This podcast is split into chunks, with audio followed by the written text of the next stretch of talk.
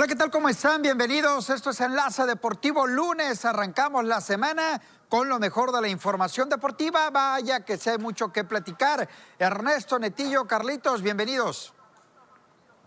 ¿Qué tal, Abisaid? ¿Cómo están? Muy, pero muy buenas tardes a la gente que está allá en casita. Efectivamente, ¿no? Con lo mejor de, los deportes, toda la actividad ya lo adelantaba de este fin de semana ah, en el puerto de Mazatlán. El equipo femenil tuvo la visita de las Águilas del la América y un partido donde se defendieron como la muralla china, ¿no? El conjunto de Mazatlán FC. Buenas tardes, compañeros.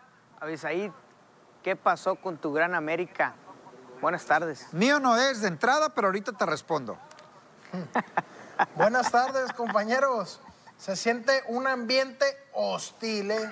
se siente alguien molesto, se siente alguien enojado. No quiero decir quién, pero lo positivo, cerveceros de Milwaukee y Luis Urias son campeones de su Julio, división Julio. aquí en Enlace Deportivo. Bueno, mis compañeros arrancan con acertijos, con bromas, con chistes, pero yo arranco con seriedad. Vamos a platicar acerca del clásico del fútbol mexicano que se jugó el día sábado. Aquí está, vergüenza deberían de tener. Aquí está la radiografía de lo que fue el partido. el América. 17 remates de la No, es que del América no fue un buen partido. No terminó siendo un buen juego del América y hay que reconocerlo y hay que hablarlo y hay que decirlo. ¿Por qué? Porque remató mucho, 7 al arco y no pudieron conseguir gol. 56% de posesión de balón, 5 faltas, 16 del Guadalajara que una de esas faltas debió terminar en tarjeta roja, tarjetas amarilla, una y dos, una, siendo estricto una. Para mi punto de vista, siendo estricto solamente una, fueras de lugar y los tiros de esquina. Cero por cero terminó el eh, partido. Sinceramente, en lo particular, creo que no era lo que se esperaba por parte del América. Decepcionante. Eh, hasta cierto punto, Ernesto. Hay que reconocer que Guadalajara salió con todo Guadalajara salió a dar el partido de su vida y creo que lo dio, ¿no? Pero le alcanza únicamente para un empate a cero goles, siendo la figura del encuentro Gudiño, el portero de Chivas. América remató mucho, hay que criticarle, que remató mucho, sobre todo en las jugadas a balón parado rumbo al área del Guadalajara. Todas, ¿eh? y cada una las ganó. las ganó el conjunto de América. Hay que criticarle eso, que no tuvo contundencia una vez más, aunado al trabajo de Chivas. Por ahí una buena jugada de Alexis Vega que le pega al mono, otra clara con puerta abierta y se acabó para Chivas. Cero por cero, que sí al América le debe de preocupar porque un equipo como Chivas ahí le peleó, ahí le complicó un poco, pero hasta ahí. Pero el que debe de estar preocupado es Guadalajara, ¿no? Que no le alcanza para más en el torneo. ¿Pero por qué? Porque, Yo creo que América Pero también. ¿por qué debe Abisaid. estar preocupado? Porque sí. No, porque no da para América, más. ¿eh? Sí. Porque Chivas no da América. para más. Sí, yo, yo coincido con No, es Netillo. que eh, eh, Chivas hizo un buen partido de, referente a lo que habíamos visto. Primer tiempo y lapso de Referente, minutos. ey, Primer referente. tiempo y No, no, lapsos de A ver, minutos. ponme atención. Ya te puse atención, yo te escuché todo lo que dijiste. Referente a lo que venía haciendo Guadalajara, fue un buen partido. Y no estoy hablando de que rescataron el torneo, no me importa. Ah, más no me de lo importa, mismo. No me importa. Es más, no mal me partido importa. de América bien. que lo que hizo Guadalajara. Referente al a lo que venía haciendo en el torneo, América fue peor que Chivas. Referente a No. lo que es el torneo, Sí. América fue peor que Chivas.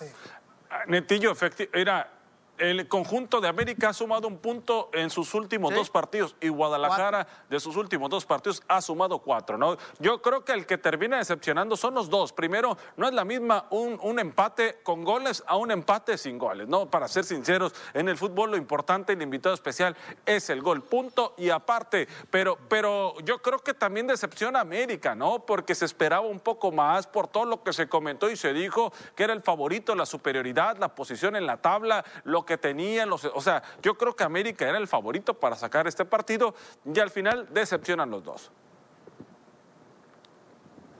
Bueno, Carlitos, yo creo que no tiene mucho que decir, ¿verdad? En torno a lo que fue el No, partido. No, no, es que que estaba, dime tú, estaba aguantándome ¿qué tantas cosas que traigo, Carlitos, adelante. Después de un partido tan nefasto de los dos equipos, un 0 por 0, también fíjate, no vamos a poner a la Chivas del Guadalajara ya como un favorito para el campeonato, ¿eh?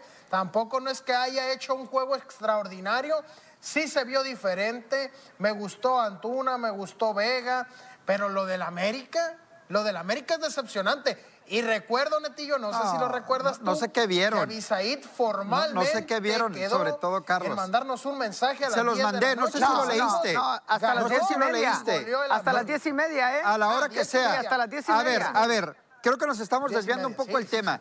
Con todo respeto a lo que dices, Carlitos, No, no. eh, no sé qué partido viste. Hablas de Antuna, Antuna ni apareció en todo el juego. El Canelo por ahí No, más o menos tuvo un no. par, un medio gol que le pone, un medio gol que le pone, eh, en este caso, eh, el Canelo, Alexis Vega, y Alexis Vega con puerta abierta la manda para arriba. Alexis Vega es un buen jugador. En eso Es voy a, es co- lo- es lo que voy te a estoy coincidir diciendo, contigo. Espérame, espérame, Carlos. No, no, no. No, es que no hicieron. Fue un buen primer Te tiempo. A las Chivas en el minuto partido 50 se le acabó el gas. ¿Cierto? a lo que ¿O no es cierto, haciendo. Netillo? Al Sí. minuto 50 se le acabó el gas. mira, Yo es- por es eso que- critico al América porque no le alcanzó para más. Mira, no fue un buen partido eh, de las Águilas del América. que yo estoy y les recuerdo que volteen a ver la tabla de posiciones en dónde está uno y dónde está el otro. Decepción para el América, de acuerdo contigo, Ernesto. Decepcionó el América porque se esperaba, se esperaba más, sobre todo de gente como Roger Martínez, que para mí no apareció. Me decepcionó Henry Martín porque tuvo un par para marcarlas y no alcanzó a tocar la pelota como tenía que tocarlo. Aún así, creo que el partido fue parejo, sí fue parejo. El primer tiempo. El segundo, la figura se llama Gudiño. ¿Y quién por ganó? eso no ganó el América. ¿Y quién 0-0. ganó? 0-0. Eh, 0-0. Eso es lo que decepciona realmente de la Cero, América. cero, de ¿eh? acuerdo, de Y- y es acuerdo. Pero, estoy pero es un diciendo. 0 a 0 que el resultado favorece más al ¿Pero Guadalajara por qué? que- que a ¿Por qué le favorece Perdón, más a al Guadalajara? que a América, Voltea a ver la tabla de Por lo- posiciones, Ernesto. De, de Chivas ¿A quién le favorece menos. más? De Chivas Sí. se esperaba Por eso menos. está Guadalajara O sea, como está. Uno Por eso está Guadalajara uno como llegaba está. con la expectativa del Guadalajara muy abajo, ¿no? Y creo que termina este 0 a 0 como relajando la cosa, que no es bueno, ¿eh? O sea, eso no quita que, el- que Chivas hizo también las cosas mal, o sea. Mira, ah, yo creo que el tema de las Águilas del América hay que, hay que empezar a verlo con tranquilidad, Abisaí. No, no, yo, yo lo estoy haciendo sin playera, ¿eh? Yo me estoy quitando No, y yo la también, playera. y yo Soy también. objetivo, objetividad. también. No llegues a tanto. Netillo. Y yo ¿Por también, y por eso estoy diciendo que decepciona torneo la delantera de la América ayer. América, y Ayer fíjate decepciona.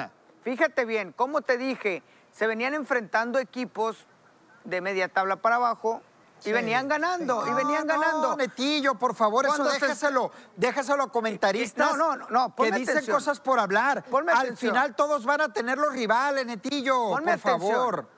¿Y qué pasó? Llega la derrota contra el Toluca y ahora empatas contra las Chivas. Eso es lo que realmente me preocupa del América, del mejor equipo Sí. actual del torneo. Ese es el actual equipo, porque tú hablas y dices, el campeón de papel, el campeón de papel.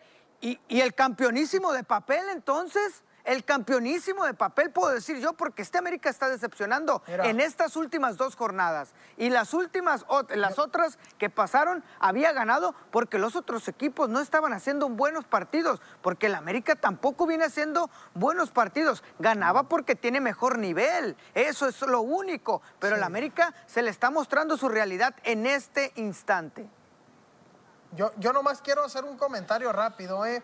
También es muy nefasto y es muy mediocre por parte del Guadalajara conformarse con un empate. ¿eh? Verlo como, como el mejor resultado. El Pero- empate. Yo nada más Sí. quiero A ver. aclarar eso, Neto. Sí, sí, Espérame. sí, sí, sí. Por la grandeza del club. Sí, Ok, sí, totalmente de acuerdo. por Pero- la grandeza del Totalmente club de acuerdo. Y la importancia puedo abrir- de jugar contra un equipo como el América. Es lo Si único. puedo abrir un paréntesis, es nada que más. No, no Na- justifico al más- Guadalajara. La cosa es que Guadalajara ya se normalizó justificar al Guadalajara. Pero Chivas venía también en un proceso de que le quitaron al técnico a principios de semana. Era más complicado lo que estaba pasando con Guadalajara que con América. Por eso veo que un Pues resultado sí, con empate para el no es equipo. buenísimo, Puebla, sí. no es Exacto, Necaxa, yo sé, no, es lo justifico. Luis. Solamente La que creo que el empate le sirvió más a Chivas que a América, a pesar de que América conserva el liderato. Sí, ¿eh? no, no hay duda de eso, ¿eh? no hay duda de que Chivas es un respiro, es un, exi- un oxígeno, pero ahí sí coincido con Abisaid. Es, es algo mediocre pensar que Chivas se haya conformado con Y un ese es mi punto, Carlitos. Lo- Los muchachos agarran para donde quieren. Me refiero a Ernesto y me refiero a Netillo.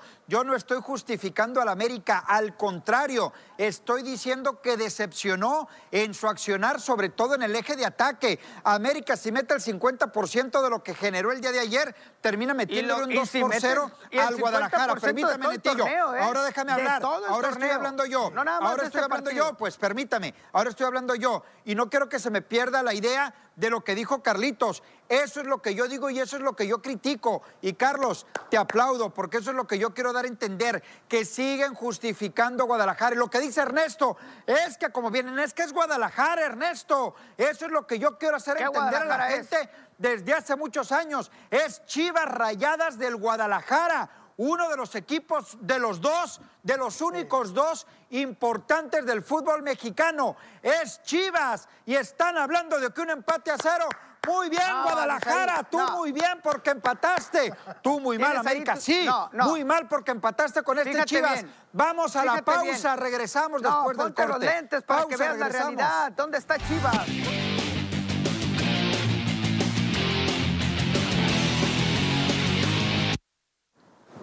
Ah, bueno, es entendible que ellos eh, salgan eh, celebrando ¿no? el empate como lo han hecho, porque, porque en el segundo tiempo realmente, el primer tiempo fue un poco más parejo, pero el segundo tiempo eh, lo dominamos y tuvimos las ocasiones y merecimos ganarlo y, y, cada minuto que pasaba ya sobre el final era, cuando encontrábamos era prácticamente una ocasión de gol, ¿no? entonces es normal, cuando, cuando sufres, pues bueno, que esperas que se termine el partido. Y en el caso nuestro es al revés, ¿no? Cuando, cuando dominas y, llegas y, tienes esas oportunidades, tú quieres que el partido se extienda y la sensación cuando, cuando termina es de que desde que pudiste alcanzar el resultado y no lo lograste. Bueno, sobre todo quisimos ser un, un equipo que tuviera muy claro qué hacer cuando disponíamos de la pelota, que tuviera muy claro los movimientos que, que cada jugador tenía que hacer en el, equipo hicimos un análisis muy exhaustivo del rival para ver por dónde podíamos hacerle daño. Y también trabajamos mucho cómo evitar eh, o cómo desactivar esos ataques del rival eh, que generalmente eran muy peligrosos. Y la realidad de las cosas es que pues el, partido, el partido, el plan de partido se vio muy claro y la verdad es que creo que con un poquito más de suerte en el primer tiempo hubiéramos podido íbamos con arriba el marcador y eso hubiera cambiado por completo el partido. Simplemente escuchando a los directores técnicos es el reflejo de lo que comentaba antes de ir a la pausa. Mientras Michele Año está contento, feliz por su equipo, hay decepción en Santiago Solari, hay decepción en Santiago Solari por el resultado que se dio este fin de semana. Muy claro, Santiago Solari. Mientras ellos celebran es lo un empate, es lo que es. Fue lo que se vio en el partido, ¿eh? Me vas a decir que fue superior al Guadalajara. Me vas a decir que fue superior al Guadalajara. No. No, mira, para nada. a, lo que yo me refiero, eh, está muy bien lo que dicen los técnicos. Yo coincido con los dos. y es lo que yo he venido diciendo. Con los dos. ¿Por qué? Porque el año, imagínate, a media semana te dicen te vas a hacer cargo del equipo y vas al clásico. Imagínate que te toca el partido más importante del torneo, en el momento que estés viviendo como sea, ese partido lo tienes que ganar como sea, tienes que luchar como sea, y que te lo entregan solamente una semana. Es difícil sacar un empate en el Azteca con 60 mil personas, es increíble sacar un empate. A cero es increíble por el momento, por el momento que está pasando Chivas. Que por cierto, por el momento. que por cierto, Santiago Solari, con su, con su gente, en su casa, teniendo 60 mil personas, un gran momento, super líder. Es decepcionante, es decepcionante. Fíjate, algo, algo positivo, Netillo, que yo quiero sacar de lo que acabas de comentar, eh, son los pequeños golpes de realidad o los grandes golpes de realidad que le están dando a Solari en estos momentos. ¿Y le sirven? Claro que le sirven. ¿Sabes por qué? Porque ya se viene la liguilla. En cualquier momento se viene la liguilla y son golpes de realidad que le das y puede empezar a hacer ajustes desde ahorita hasta que lleguen a liguilla. Entonces, son buenos, siempre son buenos esos golpes de realidad. De mi parte, quiero cerrar con el partido del fin de semana. Guadalajara descongela el Chicote Calderón cuando los va a enfrentar, a ver si sucede algo similar, que por cierto el Chicote debió de irse desde el primer tiempo. Era tarjeta roja y no quiero justificar lo que pasó con América, porque no debe de estar pensando en jugar con un hombre de más. Simplemente digo lo que sucedió, él debió irse del partido por una clara tarjeta roja. Era Ponce, el Chicote y también Jorge Sánchez. Esos tres deberían de haberse ido expulsados. Ninguno de los tres el Chicote, siendo estricto el Chicote pues ahí está. Sí, pero, pero también eh, América fue, eh, tuvo una oportunidad en la jornada pasada jugando con un hombre más y le terminaron, lo terminaron goleando. Entonces tampoco es seguridad que jugar con, con elementos de más en el partido te garantiza que vas a ganar el partido de la tarjeta, ¿no? ¿eh? Simplemente sí, sí, sí, eso lo entiendo. Son cosas que suceden, temas futbolísticos exactamente que, que se dan en cada uno de los partidos. ¿América todavía es favorito para ser campeón o no? Todavía, claro, debe de serlo. Después del buen momento que está pasando Monterrey. Debe de serlo. Debe de ser el América. Toluca. Toluca no tanto, ¿no? O sea, pero, pero América coincido con Carlos para finalizar parte de lo que viene a ser este tema. Creo que le hacía falta, ¿no? Que en algunos partidos que quizá no jugaba tan bien y se le daban los resultados en ese tipo de situaciones que las aproveche para poder corregir cuando ya entre en la liguilla, ¿no? Muy bien, cambiamos de tema, dejamos ya el Clásico Nacional. Mañana arranca jornada una vez más de la Liga MX, pero ya estaremos hablando en su momento. El Mazatlán visitó a los Cholos de Tijuana. Si hay un equipo que decepciona en el torneo, es el equipo de la frontera. ¿eh? El equipo de la frontera juega pésimo, juega mal. Yo creo que deberían de quitar y obligar a Cholos, deberían de obligar a Cholos a quitar el pasto sintético muy evidente en los botes de la pelota, el rodado del balón en esa cancha espantosa. espantosa la cancha de los Cholos de Tijuana y al final cero por cero, ¿no? Con todo respeto, sí creo que le sirve un poquito más con todas las críticas que en ocasiones doy al Mazatlán FC Creo que aquí sí voy a decir de poco, pero le ayuda el punto al Mazatlán. La obligación era ganar, aunque fuese de visita, eh, pero el punto lo mantiene en zona de reclasificación al conjunto del puerto. Mañana va a jugar en casa, que ya mañana tendremos el previo al final un espantoso 0 a 0 el fin de semana allá en la frontera. Mira, Quizá las formas ¿eh? del 0-0, yo critico mucho los 0-0, pero un equipo, vas contra Tijuana, ¿no? Que, no, hay que demeritar a nadie, pero quizá era de los que peor fútbol había demostrado en el torneo, es para echar al equipo, aventar el camión, no ir por el resultado, saber que puedes ganar de visita teniendo el último lugar, ¿no? Enfrente de ti, y creo que, no sé, como que no termina por convencer en ese aspecto Beñat San José, que había lapsos del partido, buenos lapsos del partido que parecía que, ¿eh?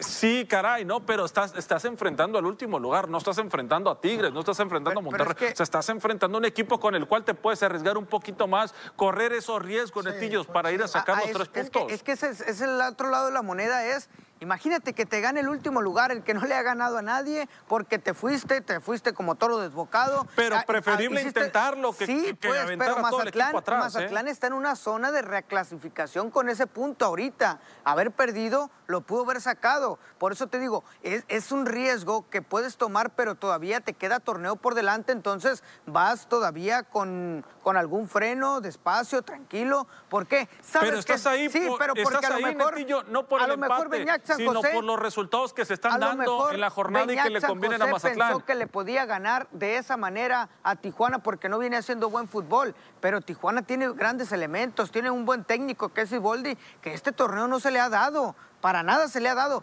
pero creo que Tijuana eh, pudo haberle también ganado el conjunto de Mazatlán, ¿eh? tampoco hay que cerrar los ojos, tampoco hay que nada más eh, inclinarlo por un lado. Está en el último lugar y ahí está porque no ha podido ganar, porque no ha podido tener buenos partidos, pero Mazatlán también tenía que tener cuidado, tampoco es decir, voy con todo, voy y le gano, voy a querer golear, no, pues quieres, tienes que ir tranquilo porque este, este equipo te gana, te gana Cholos y te vas en, en, cuanto a prestigio, que Mazatlán, con todo respeto, no ha tenido el mejor prestigio desde que llegó a la Liga MX, ahora te gana el último lugar en este torneo y te vas acabando, ¿eh?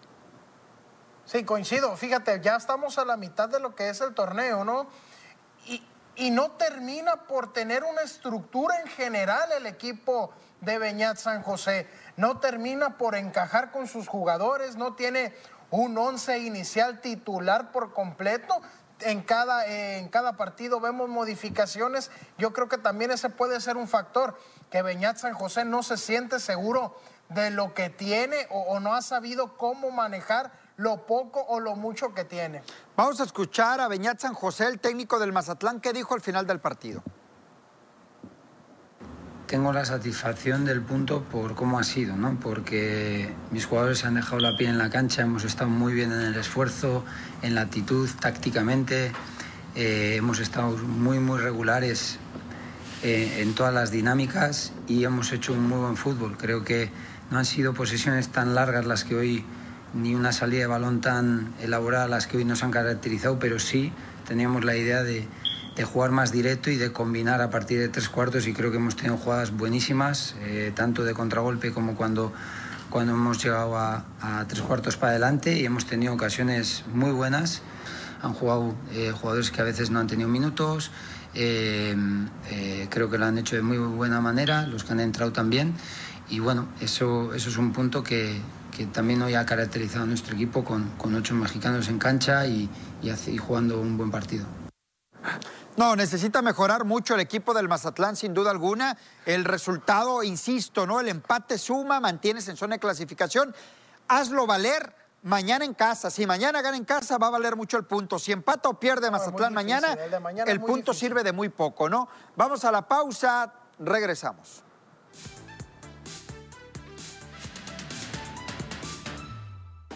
El Barcelona recuperó la sonrisa en el momento más necesario y para muchos inesperado, con Ronald Koeman desplazado a la tribuna y su permanencia frente del equipo más en duda que nunca. El equipo azulgrana solventó su victoria tres goles por cero sobre Levante con facilidad y rapidez pasmosa, sentenciada en apenas 15 minutos y ofreciendo una gran primera parte en la que destacó de manera especial la trascendencia del joven Gaby. Un gran planteamiento de Unai Emery dejó seco a un Real Madrid que iba camino de récords goleadores y solo chutó en una ocasión a un Villarreal que se topó con Thibaut Courtois en el primer acto y defendió con firmeza el empate, rebajando la brillantez del líder. El Villarreal quiso el balón en un bello duelo táctico, reforzado por la apuesta por centrocampistas puros y por una presión mal ejecutada por los hombres de Ancelotti. El mexicano Edson Álvarez fue titular con el Ajax y se convirtió en una pieza importante en la victoria de su escuadra contra el Groningen en un partido correspondiente a la jornada 7 de la liga holandesa. Edson logró anotar al minuto 40, luego de aprovechar una acción dentro del área en la que logró superar a los rivales por arriba. Su cabezazo fue preciso y dejó parado al portero rival.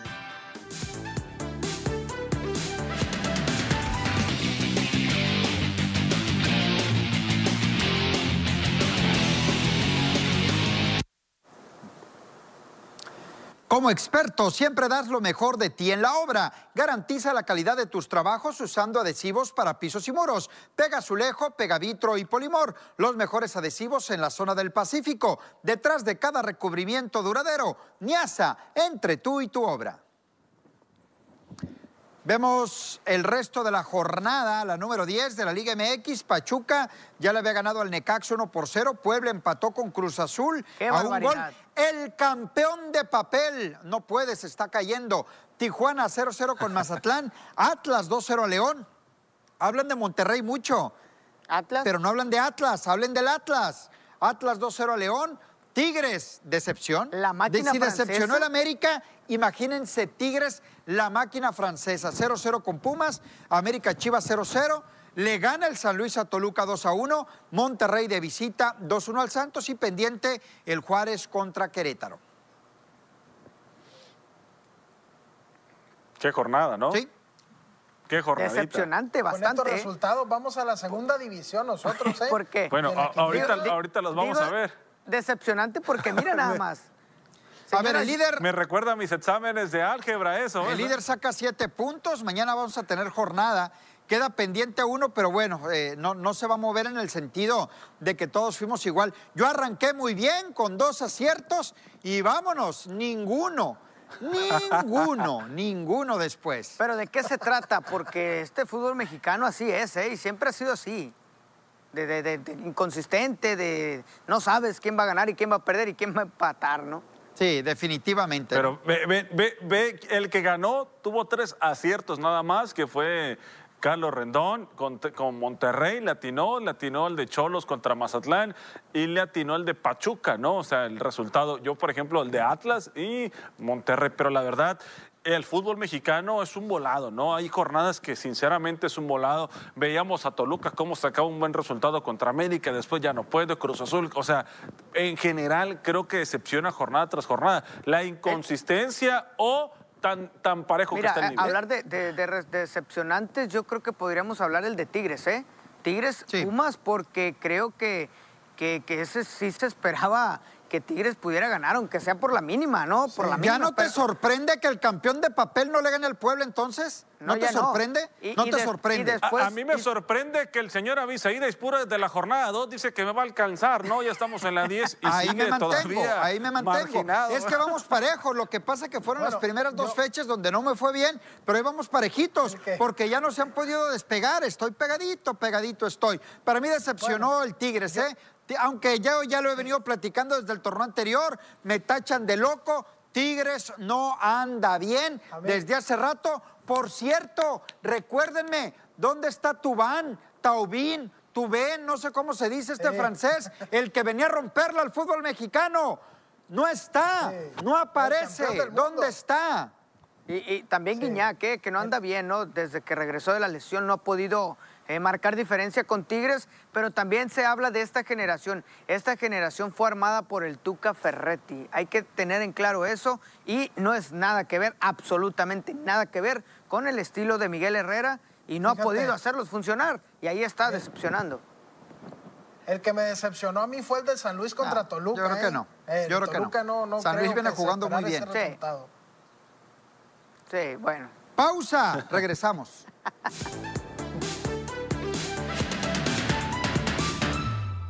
Los cerveceros de Milwaukee amarraron su segundo título de la División Central de la Liga Nacional en cuatro años, venciendo el domingo ocho carreras por cuatro a unos erráticos New York Mets. Detrás del dominicano Willie Adams, quien pegó dos jonrones y produjo tres carreras. Milwaukee completó una barrida en una serie de tres juegos y le propinó a los Mets su décima derrota en 11 juegos. La racha de los Cardenales, un récord de la franquicia.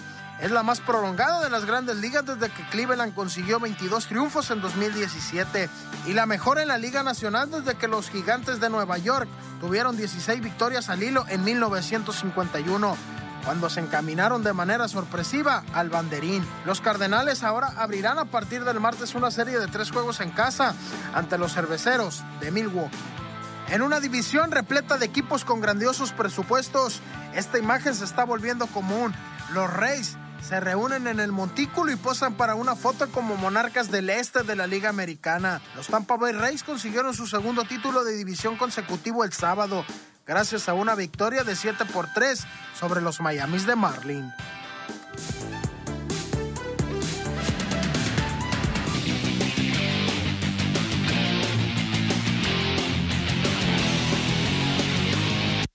El cuadro tricolor dirigido por Enrique Che Reyes Pues- consiguió este domingo su tercera victoria de manera consecutiva y además su segunda blanqueada en el Mundial Sub-23 celebrado en Sonora, México, para colocarse en lo más alto del standing del Grupo A. México venía de vencer a Cuba y a República Dominicana el viernes y sábado, siendo China Taipei su tercera víctima en otro juego donde el picheo se comportó a la altura y la pizarra terminó tres carreras por cero. Los locales se fueron al frente en la primera entrada, aprovechando un wall pitch y fue Javier Salazar quien timbró la carrera de la quiniela después de haberse envasado por un sencillo al jardín izquierdo. En la cuarta entrada trajo el 2 a 0 para México con doblete remolcador del primer bat Fabricio Macías, mandando al plato a Kevin Lamas. Las cifras resultarían definitivas y se pusieron en la quinta entrada cuando Agustín Ruiz pegó un doblete por el izquierdo central para llevar al home a Brandon Valenzuela y anotar la tercera y última carrera de la noche. La victoria se la llevó Juan Robles en labor de relevo, trabajando dos entradas sin permitir ni un solo imparable y sin otorgar bases por bola. El derrotado fue el abridor Tim Yulin, quien permitió daño de una carrera en apenas un tercio trabajado.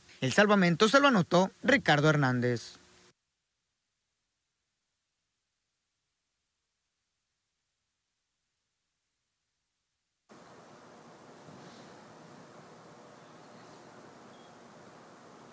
Ahí el reporte de Netillo Arredondo después de que México cayera, hablando del Mundial de Béisbol Sub-23, el cual se celebra en Ciudad Obregón, Sonora.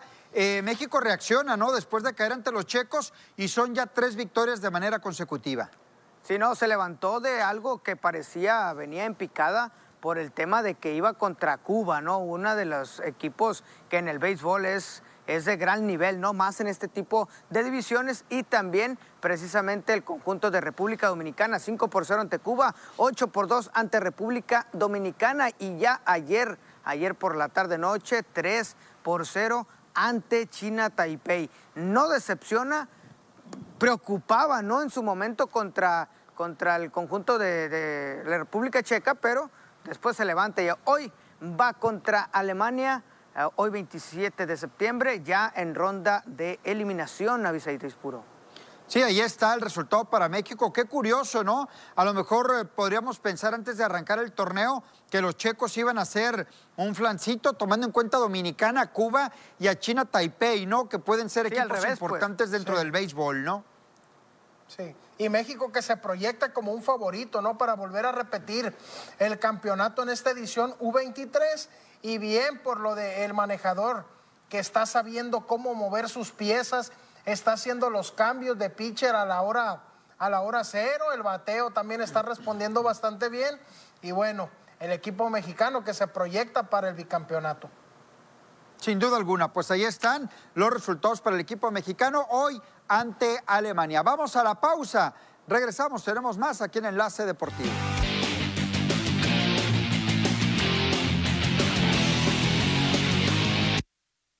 Del mundo médico acerca de cómo tratar a alguien.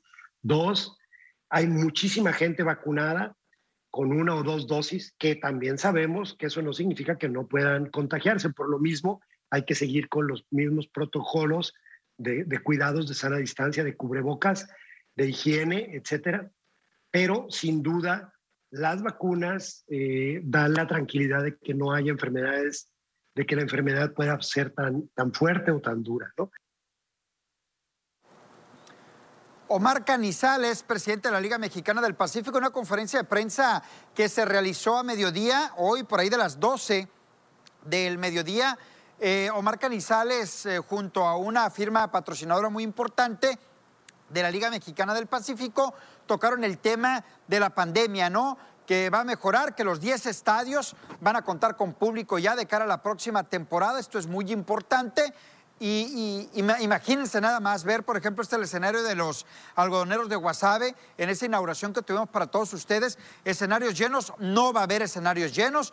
Y señalaba por ahí el señor Omar Canizales que todo va a depender de los semáforos en cada estado y en cada ciudad, cómo se encuentren para ver qué tanto público se va a permitir. Pero adelantaba que los 10 estadios de la Mexicana del Pacífico ya van a contar con aficionados. Que mira, hay, hay que destacar algo, ¿no? Ya se viene dando en el deporte esto, ¿no? Eh, mirábamos el Estadio Azteca A nivel mundial. Con, con 60 mil personas, el Estadio Azteca que había estado cerrado, ¿eh? Aunque había eh, gente en otros estadios, el Azteca se mantenía cerrado, pero ya el fin de semana vimos 60 mil personas en, en este gran estadio. Ya va- vamos a empezar a ver, ¿no? Eh, vemos en Manchester City, cuando nos toca eh, pasarlo por aquí para todos ustedes, vemos cómo está los estadios llenos, ¿no? También entonces se ve a Sí. nivel mundial ya esto se va a ir abriendo poco Sí. a poco, pero ojo, porque también en esta conferencia de prensa Omar Canizales mencionaba, de esto no se trata de, de ya, está libre, vámonos a como sea, no, sino de seguir manteniendo los protocolos, la sana distancia, el gel, cubrebocas, eh, el, el aglomeramiento, evitarlos lo más que se pueda, o sea, van a tener que hacer un protocolo especial con el porcentaje de personas que hay en los estadios, se van a tener que dividir los lugares para poder hacer las separaciones indicadas. positivo tanto para la liga en lo económico como en lo deportivo. Yo creo que esos son de los, de los puntos que más le importan al presidente Omar Canizales. Y como lo comentan, Netillo, va a depender también del público, ¿eh? del público cuando van por la comida, cuando van por la botana, cuando van a los sanitarios. Tienes que armar un protocolo de sanidad al 100%. ¿eh? Sí, eh, que, que ya está armado, pero como lo dices tú, la gente es eh, muy, muy importante para que ese mismo protocolo Funcione. se pueda llevar al 100%. Para pasar a grandes ligas, antes de pasar rapidito, Benjamín Gil mañana estaría llegando a Culiacán o llegaría hoy para ya incorporarse mañana a los entrenamientos de tomateros a una semana del arranque de la Liga Mexicana del Pacífico. Julio Urias se convirtió ya de manera oficial en el pitcher campeón en ganados y perdidos de la temporada. 19 ganados, 3 derrotas tras la victoria de ayer de los Dodgers sobre los Diamondbacks de Arizona. Cinco entradas, cinco imparables, no le hicieron carrera, otra muy buena salida, una base, tres ponches, 65 strike, 30 bolas, 85 lanzamientos, la efectividad la baja a 3.01. Que mira, hablar de 31 aperturas de Julio Urias es algo interesante, ¿no? 19 de esas 31 son son victorias que pudieron haber sido más o pudieron haber sido menos. Y también podemos hablar de que pudieron haber sido más derrotas, etcétera, etcétera, ¿no? Pero ahí está Julio Urias poniendo en alto el nombre de México, de Sinaloa, de Culiacán, porque eh, campeón, ¿no? De ganados es un mérito al gran esfuerzo que tiene Julio Urias, que tiene ya bastantes años trabajando por él.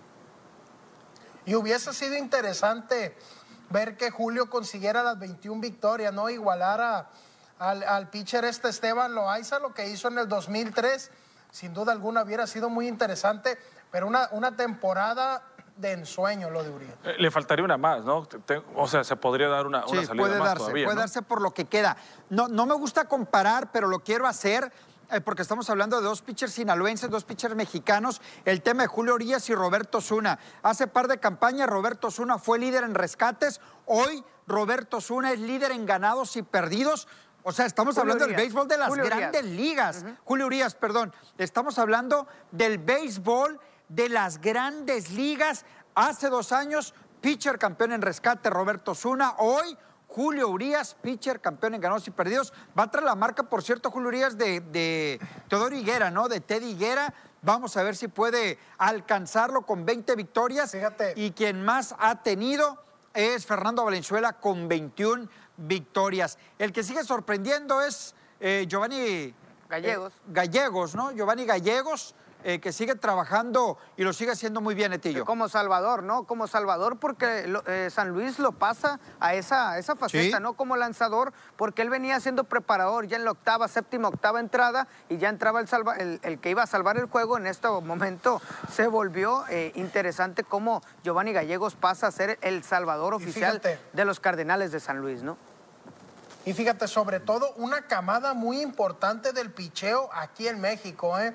Urias comandando, sin duda alguna. Detrás de él, y no por las posiciones ni nada, José Luis Urquidi, Luis César, Giovanni Gallegos, etcétera, etcétera.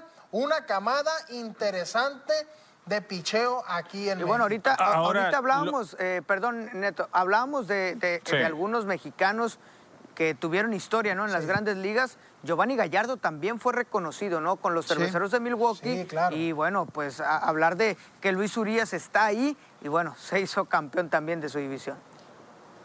Oye, y pensar ahora con estos, los que le va a tocar estar en postemporada, ¿no? Darle, eh, cambiar el chip y, ahora sí trabajar meramente para el equipo. Sabemos que los números en temporada regular son importantes para asegurar el año que entra, ¿no? Pero ahora con la postemporada, a los que les tocará estar, ¿no? En el caso de Luis Urias, gran campaña también. 11 salvamentos de Giovanni Gallegos, por cierto, en septiembre, ¿no? Que qué labor tan importante. El tema de Luis Urias lo comentaban también, el campeón de la división eh, central de la Liga Nacional con el equipo de los cerveceros de Milwaukee. Y ahí lo vamos a tener en los juegos de postemporada. Fíjate, ahí, qué importante y qué bien le cayó el cambio a Luis Urias de San Diego Padres a los cerveceros de Milwaukee. Sí, ¿eh? que San Diego ya está eliminado. venía ¿eh? siendo Exacto, o sea, salió beneficiado por todos lados, ¿no? Tanto en lo individual como en lo colectivo, salió ganando en el caso de Luis Urias. Definitivamente. Sí, lo comentaba, perdón. E, este equipo de cerveceros de Milwaukee, que a lo mejor no tiene tantos reflectores, pero viene haciendo las cosas bastante bien, ¿eh? Así las cosas. Viene haciendo las cosas bastante bien y le sentó perfecto a Luis Urias este cambio. Muy bien, vamos a ir a una pausa, regresamos, hay más aquí en Enlace Deportivo.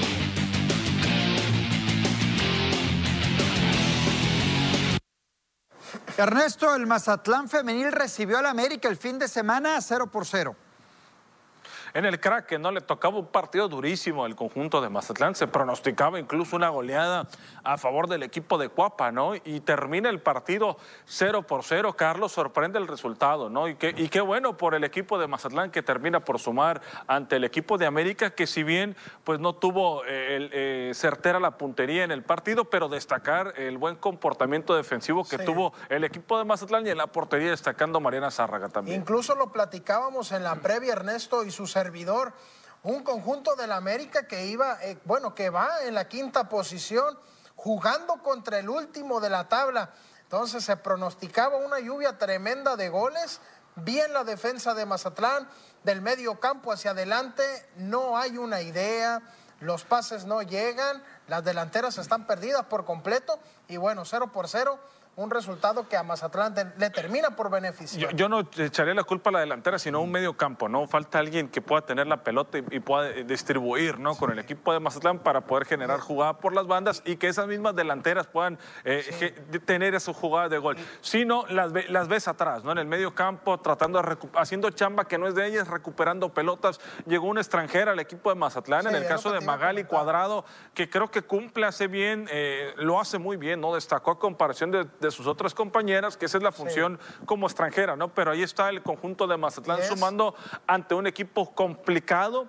Difícil, le llovieron las críticas al equipo de América por no, por no poder ganar acá en el Cracker el pasado viernes. Y fíjate, va a ser interesante ver a, a la uruguaya Cuadrado junto a Melissa Ramos, una jugadora tan importante para el conjunto de Mazatlán y la garra que mostró la charrúa en este último partido contra América, pues impresionante. Sí, pues ahí está, ¿no? Es, es un punto lo que suma el Mazatlán FC, lejos de las actuaciones del torneo anterior. Netillo, Qué golazo metió Raúl Alonso Jiménez. Raúl Alonso Jiménez, quien le dio la victoria en el, ante el Southampton en la jornada 6 de la Premier League.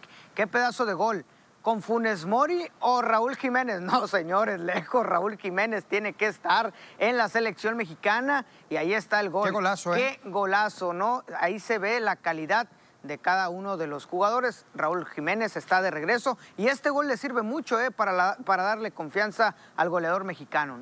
Lo, ocupaba, lo necesitaba, era algo que anhelaba, ¿no? En el caso de Raúl Jiménez, ella está sacando eh, eh, este, tremenda anotación. Y por otro lado, solamente comento de manera rápida, lamentable lo que le ocurre al Checo Pérez estar a un paso del podio, termina en la novena posición, si no es Juana Echana, ¿no? Ahora en la Fórmula 1 con el, Checo Pérez, que lamentablemente pues le, ocurre esto y ahora a tratar de superarse, ¿no? Cuando no son cosas del carro, en ocasiones falla el Checo y ahora el equipo, ¿no? Van dos carreras de manera consecutiva que por decisiones del equipo, por errores del equipo, eh, termina siendo perjudicado el piloto mexicano. Pues ahí está la actuación de, Checo Pérez, ¿no? En Rusia fue la actuación de este fin de semana. En Sochi, Exactamente, del automovilismo, de lo que es la, la Fórmula 1. Pues suerte, ¿no? Ojalá que, que, pueda mejorar y que pueda tener mejores actuaciones en lo que es esta disciplina. Avisaí, jornada 6 de la Premier League ayer estuvimos viendo al City contra el Chelsea. Qué partidazo, ¿eh? Nos Qué partidazo tuvimos. Uno por cero ganó el conjunto del Manchester City. Y el próximo fin de semana vamos a tener Champions. El City contra el PSG. Ahí estará Ernesto, estará Carlos con este partido. El que no va a estar, parece ser, es Lionel Messi, que no termina Ahora entrenó, de eh, ahora entrenó con adaptarse. Así es, quiero recordarles, por cierto, con normalidad. mañana Ernesto, Carlito, Netillo, amigos que nos siguen a través de Enlace Deportivo, ah, en el 10.1 en Culiacán, de piel guinda, ¿no? Programa especial con los bicampeones tomateros de Culiacán, 9 de la noche, este martes, para que nos acompañe. Excelente. Pues ahí está. Jóvenes, nos tenemos que ir, vámonos, hasta mañana. Nos pedimos.